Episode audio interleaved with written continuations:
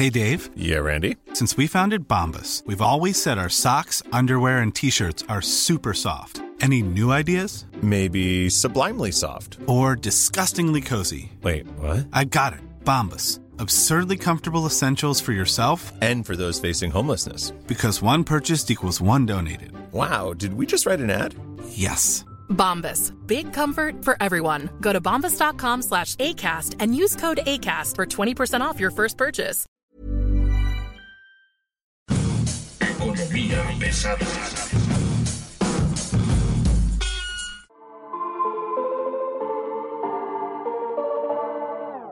¿Cómo están ustedes? Bienvenidos, buen día. Esto es Economía Pesada. Economía para no economistas, economía para economistas, economía para aquellos que están intentando entender lo que ocurre con la 4T, cada una de las medidas que se están tomando y cómo afectan a su empresa, a su bolsillo, cómo están las cosas en un momento donde literalmente tenemos una canasta básica que ya cuesta el doble, con una- un índice inflacionario del más del 15%, una inflación normal, digamos, promedio del 7%, un dólar muy débil a nivel mundial y muy barato para México a un costo muy alto por las tasas de interés que están pagando. Es un panorama, me parece que es de por sí problemático porque no se están creando los empleos, porque México no está creciendo como se debería y porque México no está convirtiéndose en un centro donde la recuperación económica sea prioritaria. Estamos viendo medidas del gobierno que justamente van en contra de esto, que les están pegando a estos puntos. Tenemos el anuncio muy claro de que si no pasa la reforma eléctrica, van a pasar la reforma minera y con la reforma minera van a proteger el litio. El litio que probablemente sea uno de los minerales más extraños del mundo porque literalmente para sacar litio hay que exprimir la tierra. Entonces, bueno, pues tenemos la posibilidad de crear la nueva litio mex, ¿no? Como en su momento fue para los mexicanos. Y pues eh, en este momento lo coyuntural, digamos, la urgencia es saber las repercusiones que tiene que ver la reforma eléctrica del presidente, saber hasta dónde va a llegar y en un momento dado lo que nos va a costar. Y para eso hoy tenemos aquí en Economía Pesada a Víctor Florencio Ramírez Cabrera, uno de los especialistas más importantes que conocen la industria, que conocen la reforma, que conocen a las empresas y que ha estado metido desde probablemente 15 años ya en la industria. Víctor, ¿cómo estás? Hola, muy buenas noches. Pues eh, escuchando las expectativas de las que hablabas y pensando, en muchos lados me han preguntado cuál es la lógica económica de la reforma del presidente y lo primero que digo es que no, no encuentro lógica. Eh, la lógica es salvar a CFE. ¿De qué? Bueno, pues creo que lo primero que tiene que hacer es salvarla de su director general, este, porque recordemos que CFE traía muy buenos números, este, te traía de hecho utilidades en los años 2017 y 2018, y cuando llega este gobierno empieza con las pérdidas. Entonces, eh, creo que lo primero de, lo que hay que salvarlo. ¿De qué lo quiere salvar? La realidad es que es una gran pregunta y yo no veo qué se quiera salvar de CFE. Lo que quiere salvar probablemente es la operación de una serie de centrales eléctricas que deberían de estar fuera, que de hecho ya habían sido retiradas algunas centrales eléctricas y que se recuperó su operación en este sexenio. Si se trata de poner a operar toda CFE, pues lo está haciendo bien. El problema es que eso no significa ni mejores números para CFE, ni ganancias para CFE, no significa eh, otra cosa que poner a echar a andar fierros que no tiene ningún sentido en este momento. El costo de operación real de CFE se ha elevado. La manera en que está operando la Comisión Federal de Electricidad no está siendo ni la mejor ni la más competitiva. Nos queda claro que las tarifas se están aguantando con subsidios cruzados y con costos que son de alguna forma casi increíbles o, imposibles de probar. A lo que voy es a lo siguiente, ¿qué tan caro ha sido ya para el país, para el pueblo, para el ciudadano, para el usuario doméstico, industrial, comercial, la CFE? ¿Cuánto nos está costando más caro la luz hoy en día que hace 3, 4 años? Hay un dato súper interesante que a mí me gustaría retomar. El récord de eh, costo de energía eólico más barato del mundo lo tiene México con una central eólica que está en Coahuila. Esa central eólica no la han dejado entrar en operación. Y esa central eólica estaba ofertando el megawatt hora con todo y certificado de energía limpia por ahí de los 18 dólares. En, en español, ¿qué significa esto? Que en lugar de tener operando esa central eléctrica, están operando alguna otra central, muy probablemente térmica de CFE, que está teniendo un costo de operación superior, bueno, alrededor o superior en algunos momentos a los dos mil pesos por cada megawatt hora. O sea, en lugar de tener una central eléctrica de 400, 500 pesos que te puede ofrecer energía limpia y más barata, estás, estás forzando al sistema a usar termoeléctricas que son más caras, más contaminantes y, pues de ahí ya es ya, ya de inicio es un costo para CFE porque a CFE solamente le aumentan las tarifas conforme a la inflación, pero no recupera costos y podría estar recuperando costos si dejara de operar alguna de estas y empezar a comprar la, energía de la central más barata. Yo no podría tener un número eh, preciso, pero la realidad es que está perdiendo eh, carretadas de dinero. Otro dato interesante, y es un dato hablabas de subsidios cruzados, y esta parte es muy, muy crítica. Eh, CFE suministro básico que es la empresa que nos vende energía a nosotros, los pequeños usuarios, pues resulta que le está cobrando a CFE Transmisión y Distribución una tarifa por garantizarle la compra de energía. Y esa tarifa lo que hace es comerse lo que los mexicanos pagamos por mejorar nuestro sistema de transmisión y distribución, se lo está comiendo para solventar la operación de centrales eléctricas caras, como las termoeléctricas, las ciclos combinadas CFE, que son más del doble de caras que las privadas. Y este, por lo que estamos haciendo es, estamos echando dinero eh, bueno al malo, ¿no? Y no estamos construyendo un sistema eléctrico de futuro. Y esa creo que es la parte más delicada. Olvidemos lo que está pasando ahorita, es que no, yo no veo cómo pueda mejorar esto en el futuro.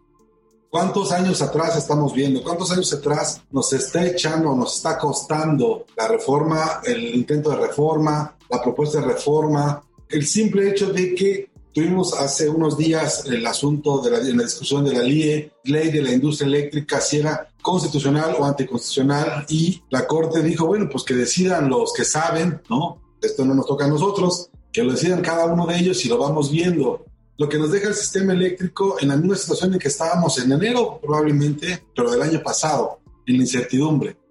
El, problema del asunto eléctrico es que, como bien lo han dicho los propios y extraños, o sea, gente del propio sector y, y ajeno, los que apoyan y que están en contra de la contrarreforma, es que el sector eléctrico es como la columna vertebral del país. Yo te diría que es incluso más importante que Pemex, aunque los mexicanos nos hemos casado con la idea de Pemex. ¿Por qué es importante el sector eléctrico? Porque todos, prácticamente todos consumimos electricidad y es necesario para el desarrollo económico, para la industrialización del país, para todo, todo, todo, todo. Entonces, el problema de la reforma es que primero pues la gente que estaba pensando en invertir en, centrales eléctricas, de momento cancelan inversiones y dicen yo, yo aquí voy. Y además, de nada le serviría intentar hacer inversiones si el problema es que por aquí intentas hacer inversiones y por aquí la Comisión Reguladora de Energía te para, ¿no? Pero además hay otra serie de asuntos importantes. Bueno, México cayó en el ranking, era de los primeros cinco y cayó hasta por ahí del lugar 23 en el ranking de los países más interesantes para hacer inversión en energías renovables, pero es una,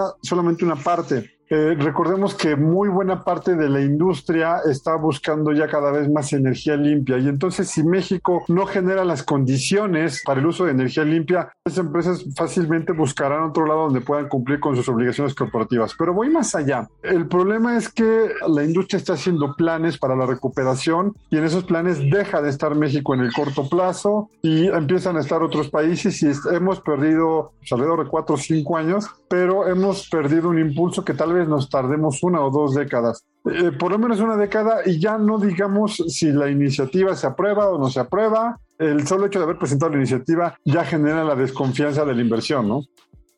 Ese es un punto muy importante que hay que tomar en cuenta. México se convirtió, o México fue durante los primeros 20 años de este siglo una, una especie, no de paraíso, pero sí un destino muy atractivo para la inversión extranjera de Europa y de Estados Unidos y Canadá. Hoy lo que estamos viendo cada vez más es este, una constante crítica sobre lo que está ocurriendo y las pérdidas que está teniendo, porque sin duda alguna, y eso nos debe de quedar sumamente claro, sin duda alguna la intención del presidente de que sean la CFE un monopsomio, pues está ahí presente, pero además se está abriendo la posibilidad en un momento dado, hay una amenaza permanente de revisar ahora los contratos de las compañías eléctricas no entiendo eso. ¿Por qué? Si la ley en este momento lo que está haciendo es dando amparos justamente contra eso y la amenaza es vamos a usar sus contratos y se los vamos a quitar. ¿De qué se trata esto? ¿Qué provoca esto? Yo creo que la iniciativa cuando la revisas con ojos técnicos, y no me refiero a técnica legislativa, o bueno, me refiero a una mezcla, mejor dicho, de técnica legislativa y técnica eléctrica, digámosle así, eh, te encuentras que la iniciativa no tiene ninguna lógica y hay un par de puntos ahí ya muy precisos que me hizo darme cuenta de que quien escribió no tenía idea de lo que estaba escribiendo. Pero dicho eso, a lo que quiero llegar es que el presidente presentó la iniciativa con una visión meramente política. El presidente le está hablando a sus seguidores que sigan creyendo que el mexicano, que el país ha sido explotado por una serie de empresas extranjeras, eh, cuando la realidad es otra. La realidad lo que vemos es que gracias a los mercados de competencia, las empresas han tenido que bajar sus costos, han tenido que mejorar sus eficiencias para ofrecer productos y servicios más baratos a los mexicanos. Pero eso no, no abona a la narrativa del presidente, a la narrativa nacionalista o ultranacionalista. Entonces hay que decir que son las malas y que les vamos a quitar sus permisos o sus concesiones, como lo entiende el presidente, porque hay algo importante de fondo. El presidente entiende que es una concesión y no un permiso. Un permiso es un derecho, una concesión es una gracia del Estado y que entonces pues hay que sacarlos del país para que todos vivamos mejor. Alguien debería decir al presidente, oiga, señor presidente, perdóneme, pero no hay concesiones eléctricas. Así como la electricidad es un proceso industrial, no hay concesiones para hacer electricidad, hay contratos antes de los contratos hay permisos y el permiso lo que reconoce es el derecho del ciudadano a llevar a cabo algo por lo que tiene derecho. O sea, yo soy un ciudadano y a mí la Comisión Reguladora de Energía me reconoce el derecho que yo ya tenía, solamente me lo hace patente a generar energía, ya sea para consumirla yo mismo o para participar en un mercado, lo cual es absolutamente legítimo y totalmente legal. Pero esa, eso es algo que el presidente no entiende. Para él son concesiones, o sea, favores o gracias que hace el gobierno de permitirle a un privado generar energía eléctrica. Y desde ahí está mal el concepto. Es algo que creo que el presidente no entiende, pero también es parte de la narrativa, aunque es totalmente contraria a la realidad, ¿no? Oye, y otra cosa que yo no entiendo y de verdad me gustaría que alguien me explique. ¿De dónde saca el presidente que hay subsidios para las empresas? ¿Cuál es la idea de que haya subsidios? ¿Cómo? ¿Quién se los dio? ¿Cuánto costaron? ¿Por qué no están en ningún lado? ¿Él los sigue dando o cómo es eso? No, no entiendo. Es parte de la narrativa, pero no es nada racional. Voy a dar el ejemplo más absurdo de los supuestos subsidios que, según el presidente o la propia CFE da. Supongamos que tú eh, tienes dos tiendas, una frente a la otra, y, en una te dan el refresco un peso más barato que en la otra. Y entonces, pues por obvias razones, tú te vas a ir a la que te da el refresco un peso más barato. Creo que en eso estamos de acuerdo. Bueno, ¿qué sucede? Que en el mercado eléctrico funciona exactamente igual y el despacho de energía eléctrica se le compra al que da la energía más barata se le compra a ellos y no a CFE. Y entonces CFE dice, ¿sabes qué? Mi refresco costaba 15 pesos y el del 14. Por comprarle a él, no me compraste a mí. Y entonces yo estoy subsidiando con 15 pesos al privado que te ofreció el refresco o la energía al lado más barata. Ese es uno de los ejemplos de los supuestos subsidios que dice el gobierno que se le da a CFE, lo cual está totalmente alejado de la realidad, pero abona la narrativa de estamos dándole subsidios a la empresa o los gobiernos anteriores le dieron subsidios a la empresa y nos están saqueando están saqueando la CFE. Es una total mentira, pero es parte del mensaje político que el presidente le quiere dar a sus seguidores, ¿no? Justo esa parte, esa es la que no entiendo. ¿Por qué el presidente dice subsidios? ¿Por qué el presidente no dice simplemente, pues la CFE no tiene la capacidad económica para competir con ellos? ¿Qué hago yo para mejorar la CFE? Porque esa es otra cosa muy diferente. Intentar mejorar la CFE, hacerla más competitiva, abrirla al mercado, intentar que pueda eh, recuperarse, digamos, recuperar el mercado que ha perdido con tiempo, eso es una cosa muy diferente a son los fifís que se están robando la luz porque no abona a la narrativa y no abona a la narrativa no solamente de él, sino del propio director general de CFE que dice que CFE es muy buena y que puede todo, pero mejor la dejan sola para que no participe nosotros y no le ganen, ¿no? La realidad es que eso no abona la narrativa y yo insisto, siempre lo he dicho, esta iniciativa de reforma es profundamente política y el mejor ejemplo es de que pusieron una parte de las discusiones y todo eso justo antes de la revocación de mandato y no cuando el presidente tuvo todas las herramientas para pasar esta reforma o, a lo mejor menos dificultades para pasar esta reforma que fue en la legislatura pasada donde tenía mayoría rasante en la Cámara de Diputados y pudo haber hecho tal vez una operación más fina en el Senado y ahora no tiene ninguna de las dos, ¿no? Hay otro punto que yo quisiera discutir contigo, que tú nos cuentes. Tú has estado, digamos, te han tocado cuatro o cinco reformas, ¿no? De la industria, gas, electricidad, petróleo, reforma energética, el IE, te ha tocado la desregulación del sector, ha habido una evolución. ¿Tú sientes que en los últimos, no sé, 25, 30 años, ha habido un cambio en la industria en general? A ver, la realidad es que sí, eh, la industria ha cambiado muchísimo. México, digamos que iba lento, pero iba. Lo que está sucediendo eh, en el mundo es impresionante. Se está yendo a basarse cada vez más en, combustibles como el gas natural. En el último año está sorprendiendo el hidrógeno. Todo lo que es el que ahorita están intentando despachar sí o sí para quitarle problemas a las refinerías de Pemex. Este, pues ese combustible tiene 20 años que dejó de despacharse en Europa y aquí estamos viendo cómo, cómo seguimos, ¿no? Eh, sí hay una evolución muy fuerte, las termoeléctricas se usan menos, la nucleoeléctrica ahorita está en un debate muy interesante, pero hay países que están retomando proyectos de nucleoeléctrica, pero los combustibles pesados y el carbón van de salida y este gobierno intenta regresar esa parte. ¿Qué gana con eso? ¿Por qué no convertir a la CFE en una compañía que pueda competir realmente como compañía eléctrica?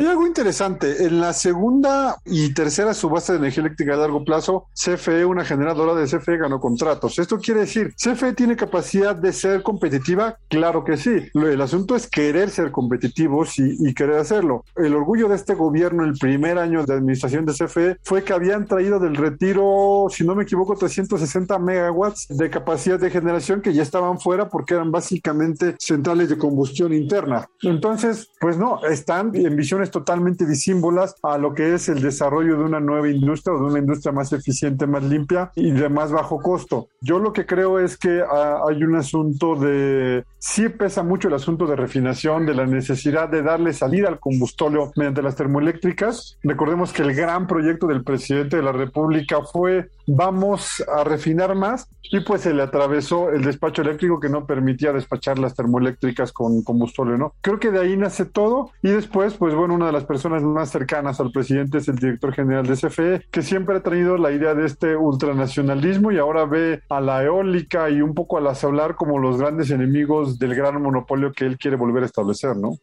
Ahora ese gran monopolio, la verdad es que no ofrece ninguna garantía de nada, ¿no? Es la misma garantía que tuvo durante muchos años. No, yo creo que es peor. E-, ese monopolio ahora tiene más problemas porque tiene centrales eléctricas con 40 años de edad en operación, que cada vez fallan más. Y aquí vale la pena hacer la analogía. Lo que está queriendo hacer Manuel Bardet es poner a correr a un bocho modelo 1970 al lado de un carro, aunque sea austero, modelo 2020, 2022, ponerlos a correr y que aguanten lo mismo. Por muy austero que sea el nuevo, eh, es muy probable que el bocho sea el que más rápido falle, ¿no? Y además un bocho 1970. Entonces, creo que hay un error ahí en la concepción y hay una serie de mentiras además alrededor de la reforma. Cuando hice el primer análisis encontré 36 mentiras en las primeras 12 páginas, lo que te habla de que pues eh, sí se está intentando crear una narrativa que no necesariamente está pegada a la realidad y eso va a terminar haciendo que México sea guiado o tenga los, los resultados de una narrativa no apegada a la realidad,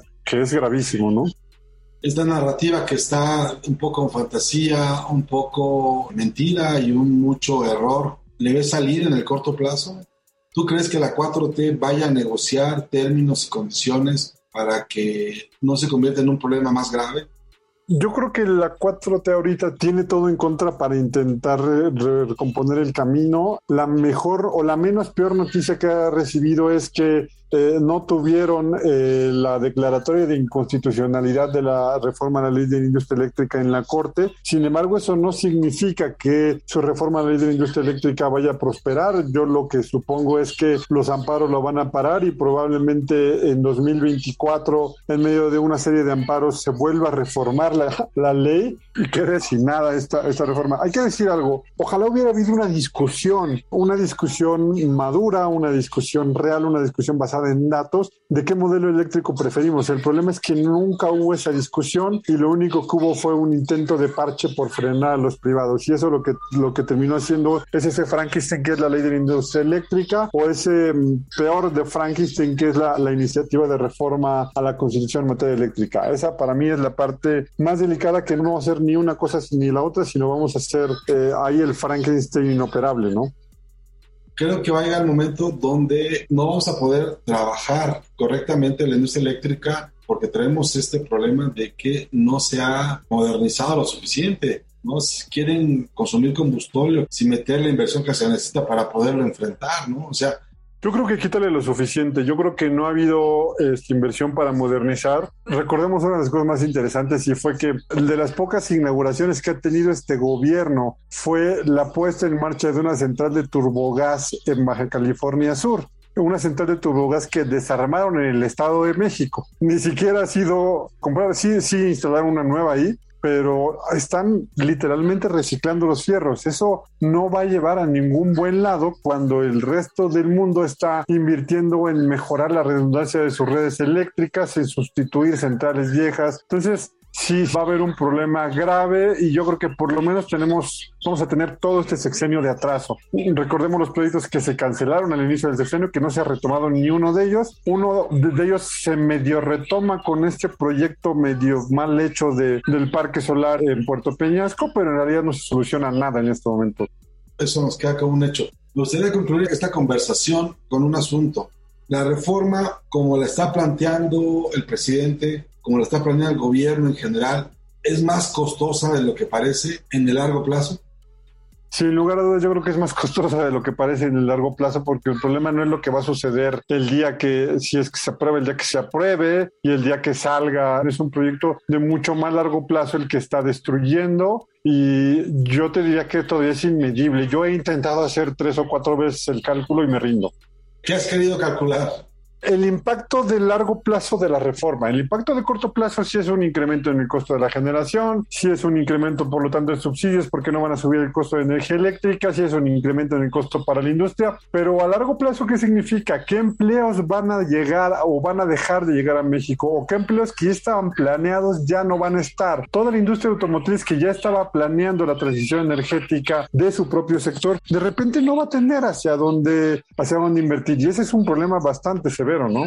Pues bien, él es Víctor Ramírez, experto en sector energético, experto en sector eléctrico y probablemente una de las voces más autorizadas que conocen por dentro y por fuera la reforma de la 4T. Conoce cómo es y conoce cómo son los privados. Usted lo puede encontrar en Twitter como arroba BigFC7, también en arroba Energía Debate, en Nexos México. Pues bien, esto fue Economía Pesada. Muchas gracias, Vic. Muchas gracias a ti, un placer estar contigo, platicar contigo y ojalá nos vamos pronto aquí en Economía Pesada. Bien, esto fue Economía Pesada. Muchas gracias por su atención. Muchas gracias y hasta luego.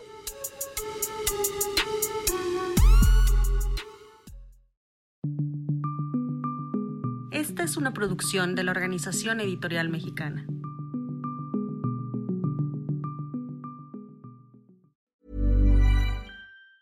Hey, it's Danny Pellegrino from Everything Iconic.